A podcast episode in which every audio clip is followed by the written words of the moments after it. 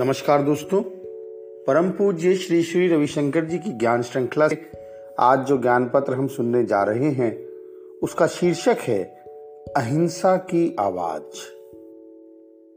गुरुदेव कहते हैं, हिंसा में अधिकतर शोर होता है, अहिंसा में मौन। हिंसावादी व्यक्ति बहुत शोर करते हैं ताकि सबको मालूम पड़ जाए। अहिंसावादी व्यक्ति शांत होते हैं। पर समय आ जाता है जब तो अहिंसावादी व्यक्ति को भी आवाज़ उठानी चाहिए, जिससे हिंसा शांत हो। अहिंसा का संदेश इतना बुलंद और इतना स्पष्ट हो कि बच्चे भी समझ सकें। देखिए, क्रोध और हिंसा को शर्मनाक दृष्टि से देखना होगा।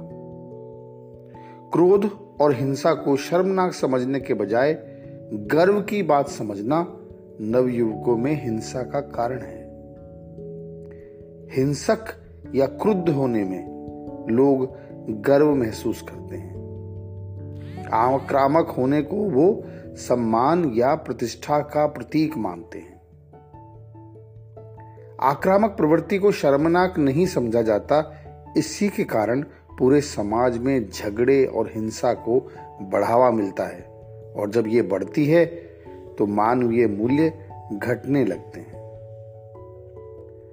कुछ फ़िल्म और आधुनिक संगीत भी क्रोध और निराशा और बदले की भावना को गौरवान्वित करके इन्हें बच्चों के लिए आदर्श बना देते हैं।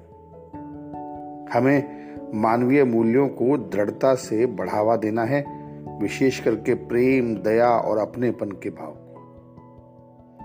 जिन समुदाय में बोलकर, समाचार पत्रों, टीवी माध्यम से और अधिक से अधिक लोगों को आर्ट ऑफ़ लिविंग के कोर्स कराकर किसी ने पूछा, यदि लोग क्रोधित होने को शर्मनाक समझें तो क्या ये उनको अस्वाभाविक नहीं बनाएगा और उनमें प्रतिरोध नहीं पैदा करेगा जो बना रहेगा?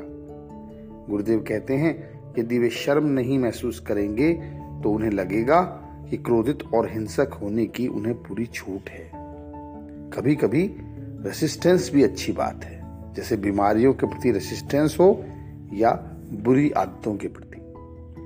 आप देख रहे हैं ना ये कितनी गहन बात गुरुदेव ने बोली है और आप आश्चर्य करेंगे कि यह जो ज्ञान पत्र आपके समक्ष रखा गया है, ये 21 अप्रैल 1999 का है 1999 अब से लगभग 24 वर्ष पहले। और देखिए, हिंसा की आवाज़ इन 24 वर्षों में भी नहीं बदल पाई है। तो हम सबको ध्यान रखना है हिंसा हमारी पीढ़ी को, क्रोध और हिंसा हमारी पीढ़ी को बर्बाद कर रहे हैं।